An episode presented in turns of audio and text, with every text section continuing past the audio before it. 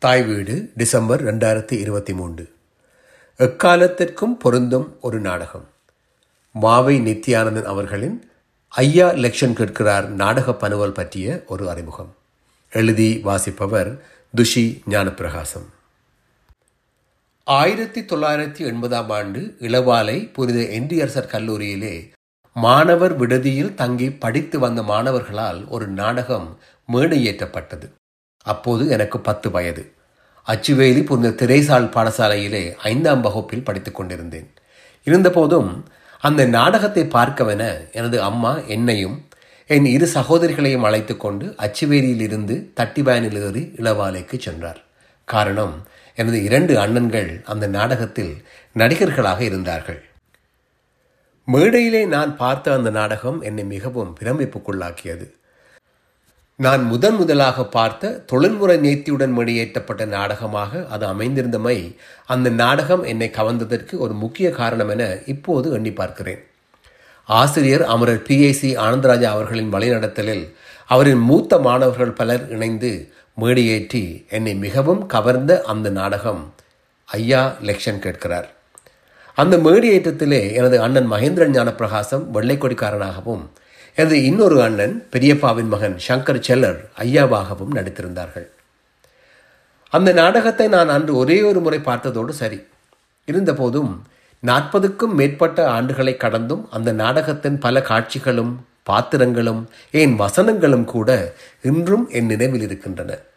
அதற்கான மேலதிக காரணங்களாக நான் கருதுவன அந்த நாடகத்தில் இளையோடிய அங்கந்தச்சுவையும் ஒரு பத்து வயது சிறுவனே புரிந்து கொள்ளக்கூடிய வகையில் நாடகத்தின் கருத்து தெளிவாகவும் எளிமையாகவும் எடுத்துச் சொல்லப்பட்ட விதமும் ஆகும். மாவை நித்யானந்தன் எழுதிய இந்த ஐயா லட்சம் கேட்கிறார் நாடகத்தின் பனவல் குமரன் புத்தக இல்லத்தால் தனி நூலாக இவ்வாண்டு வெளியிடப்பட்டிருக்கிறது. அதை படித்தபோது இந்த நாடகம் பற்றி எனது பிரமிப்பு இன்னும் அதிகரித்தது.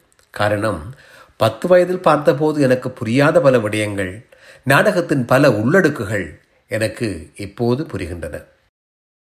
உலகம் தட்டையானது என்றும் சூரியனே பூமியை சுற்றி வருகிறது என்றும் இரண்டு முக்கிய கொள்கைகளை முன்வைத்து ஐயா தேர்தலில் குதிக்கிறார். அவரை சுற்றியுள்ள சில வலிமையுடையவர்கள் தமது தனிப்பட்ட ஆதாயத்திற்காக அவரை ஆதரிக்கிறார்கள். அடிமட்ட தொண்டர்கள் அவர் சொல்வதை உண்மையென்று நம்பியே ஆதரிக்கிறார்கள். எதிர்த்தரப்பிலே உலகம் உருண்டையே என உறுதியுடன் கூறும் அருளப் போயிருக்கிறார். இதை வைத்து நாடகாசிரியர் அருளப்பவின் பக்கம் என்று நாம் தீர்ப்பு வழங்க முடியாது. ஏனென்றால் அருளப்பவின் தொண்டர்களில் ஒருவரான வெள்ளைக்கொடிக்காரனும் உலகம் உருண்டை என்றே நம்புகின்றார். அந்த நம்பிக்கையின் அடிப்படையாக வெள்ளிக்கடிக்காரர் வழங்கும் காரணங்கள் இரண்டு. அவற்றில் ஒன்று எங்களுடைய அருளப்பர் அப்படித்தான் சொல்றார் என்பது.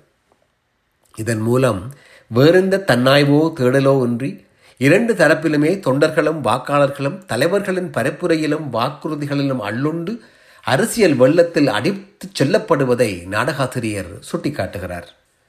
தனது நம்பிக்கையின் அடிப்படையாக வெள்ளைக்கொடிக்காரர் முன்வைக்கும் இன்னொரு காரணம் இன்னமும் முக்கியமானது. அந்த காரணம் மூன்றாம் பாபு புத்தகத்தில் போட்டிருக்கிறான் உலகம் உருண்டேண்டு என்பது.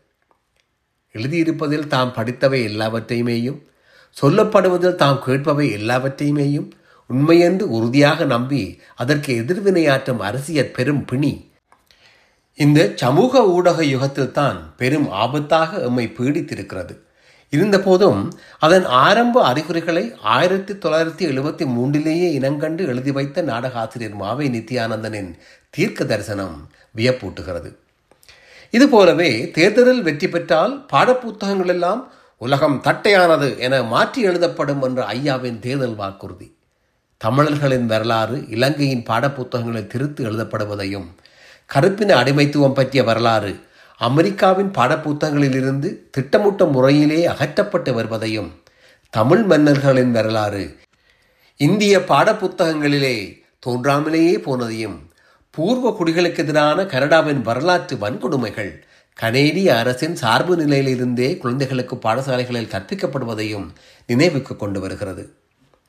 எனது பத்து வயதில் இந்த நாடகத்தை பார்த்தபோது உலகம் தட்டையானது என்ற ஐயாவின் வாதத்தை நகைச்சுவை என்று கண்டு சிரித்த நான் இன்று விஞ்ஞானத்தில் வளர்ச்சியடைந்து விட்டதாக நாம் கருதும் வட அமெரிக்காவிலே கூட உலகம் தட்டையானது என நம்புபவர்கள் ஃப்ளாட் ஏர்த்தர்ஸ் என்கின்ற ஒரு இயக்கமாக அரசியல் பலம் பெற்று வருவதையும் அவர்களின் வாக்குகளுக்காக ஐயா போலவே பல மேற்குலக தலைவர்கள் அரசியலாடுவதையும் பார்க்கும்போது எனது பிள்ளைகளின் எதிர்காலம் பற்றி அச்சம் எழுகிறது ஐயாவின் தேர்தல் அரசியலை ஆதரிக்கும் முக்கிய அமைப்பின் பெயராக மெய்ஞான மன்றம் என்பதை நாடகாசிரியர் தெரிவு செய்ததையும் நான் குறியீடாகவே பார்க்கிறேன். சமகாலத்திலே இந்தியாவில் இந்துத்துவமும் இலங்கையில் பௌத்தமும் அமெரிக்காவிலே கிறிஸ்துவமும் மத்திய கிழக்கிலே இஸ்லாமும் மக்களின் கவனத்தை திசை திருப்பி அவர்களை ஒருவருக்கொருவர் எதிராளிகளாக ஆக்கி அதில் அரசியல் ஆதாயம் தேடும் ஐயாக்களின் ஆயுதமாக ஆகியுள்ளதை காண்கிறோம். ஐயாவின் தேர்தல் கொள்கைகளை கவனித்தாலும் அவற்றால் வாக்காளர்களுக்கு எந்த பயனும் இல்லை என்பது தெளிவாகும். உலகம் தட்டையானால் என்ன உருண்டையானால் என்ன? அரிசிக்கும் பரப்புக்கும் அன்றாடம் அல்லாடும் மக்களின் வாழ்வில் மாற்றம் எதுவும் நிகழப்போவதில்லை. ஆனால் அந்த விவாதம் அவர்களின் கவனத்தை திசை திருப்ப பயன்படுகிறது. இன்றும் இதே போன்ற உத்திகளே அரசியல்வாதிகளால் எடுத்தாளப்படுவதை பார்க்கிறோம். ஐம்பது ஆண்டுகளுக்கு முன்னர் இதை நான் எழுதிய போது ஐம்பது ஆண்டுகள் கழித்தும் இதே நிலைதான் இருக்கும் என நான் எண்ணி பார்த்ததில்லை என தனது முன்னுரையிலே வேதனையுடன் குறிப்பிடுகிறார் நாடகாசிரியர் மாவை நித்யானந்தன். உண்மையில் இந்த போக்கை ஆயிரத்தி தொள்ளாயிரத்தி எழுபத்தி மூன்றிலேயே தெளிவாக உணர்ந்திருந்தும் அந்த போக்கை நிறுத்த மட்டுமல்ல அதன் வளர்ச்சியின் வீரியத்தை தடுக்கக்கூட எம்மால் எதையுமே செய்ய முடியவில்லை என்பது நித்யானந்தனுக்கு மட்டுமல்ல சமகாலத்திலே வாழும் எம் எல்லோருக்கும் ஏற்பட்ட தோல்விதான். எனினும் ஒரு நாடகாசிரியராக இது மாவை நித்யானந்தனுக்கு வெற்றியே. ஏனெனில் காலங்கள் கடந்தும் வாழும் படைப்புகளை உருவாக்குவதே ஒவ்வொரு படைப்பாளியினதும் கனவு. ஆயிரத்தி தொள்ளாயிரத்தி எழுபத்தி மூன்றில் எழுதப்பட்ட ஐயா லட்சம் கேட்கிறார் என்ற இந்த நாடக பரவல் ஐம்பது ஆண்டு கடந்து இன்றைக்கும் பொருத்தமாக இருக்கிறது. இப்போதே அரசியல் நிலவரங்களில் நோட்டமிட்டால் இன்னும் ஐம்பது ஆண்டுகள் கடந்தும் இரண்டாயிரத்தி எழுபத்தி மூன்றிலும் பொருத்தமாக இருக்கும் என்றே தோன்றுகிறது. அரிஸ்டாஃபனீஸ் என்ற கிரேக்க நாடகாசிரியரின் ஆனுதீஸ் என்ற நாடகம் கிறிஸ்துவுக்கு முன் நானூற்றி பதினாலாம் ஆண்டிலே ஏதன்சன் டைனோசியா நகரிலே முதன் முதலாக மேடையிட்டப்பட்டதாக வரலாறு இருக்கிறது. இரண்டாயிரத்தி ஐநூறு ஆண்டுகள் கடந்தும் அந்த நாடகத்தின் ஆங்கில மொழியாக்கம் த பேர்ட்ஸ் என்ற பெயரிலே இப்பொழுதும் பரவலாக உலகெங்கும் மேடையேற்றப்பட்டு வருகிறது. ஏதென்ஸிலிருந்து வெளியேறும் இரண்டு மனிதர்கள் தற்செயலாக பறவைகளின் உலகத்திற்குள் நுழைகிறார்கள். அவ்வேளையில் தமது கடவுளர்களின் வருகை எதிர்பார்த்திருக்கும் பறவைகள் தோற்றத்தில் தம்மை விட மாறுபட்டிருக்கும் இந்த மனிதர்கள் இருவரும் தான் தாம் எதிர்பார்த்திருக்கும் தமது கடவுளர்கள் என நம்ப தலைப்படுகின்றன. அந்த நம்பிக்கையை தமக்கு சாதகமாக பயன்படுத்தி அந்த பறவைகளை தமக்கென ஒரு தனி ராட்சியத்தை நிறுவத் தூண்டி அந்த ராட்சியத்தின் தலைவர்களாக தம்மைத்தாமே வரைத்துக் கொள்கிறார்கள் ஏதென்றிலிருந்து துரத்தப்பட்ட இந்த மனிதர்கள். இதுதான் அரிஸ்டபனீஸின் ஆனோத்தீஸ் நாடகத்தின் சுருக்கம். நான் கடந்த முப்பத்தைந்து ஆண்டுகளுக்கும் மேலாக வாழ்ந்து வரும் கனடா நாட்டில் ஒவ்வொரு தேர்தல் சுற்றிலும் தீவிர வலதுசாரி கொள்கைகளையுடைய அரசியல்வாதிகள் தாம் தான் உழைக்கும் வர்க்கத்தின் பாதுகாவலர்கள் என பரப்புரை செய்து அவர்களை நம்ப வைத்து அவர்களின் வாக்குகளை பெற்று தேர்தலில் வெற்றி பெறும் போதும் அரிஸ்டபனீஸின் பறவைகளை ஏமாற்றிய இரண்டு ஏதன்ஸ் மனிதர்களும் என் நிலைவில் வருவார்கள். அதுபோலவே ஒவ்வொரு தேர்தல் சுற்றிலும் வெவ்வேறு வேட்பாளர்களால் நட்டு வைக்கப்பட்ட பரப்புரை பதாகைகள் சிதைக்கப்பட்டன என்ற செய்திகளும் குற்றச்சாட்டுகளும் வெளிவரும் போது பூவரச மரத்திலே தமது கொடியை கட்டுவதா அல்லது வெப்ப மரத்திலே தமது கொடியை கட்டுவதா என்பதிலே ஆரம்பித்து கத்திக்குத்து வரை தமது தட்சியை நீடித்த மாவை நித்யானந்தன் மஞ்சக்கொடிக்காரனும் வெள்ளைக்கொடிக்காரனும் என் நினைவில் வருவார்கள்.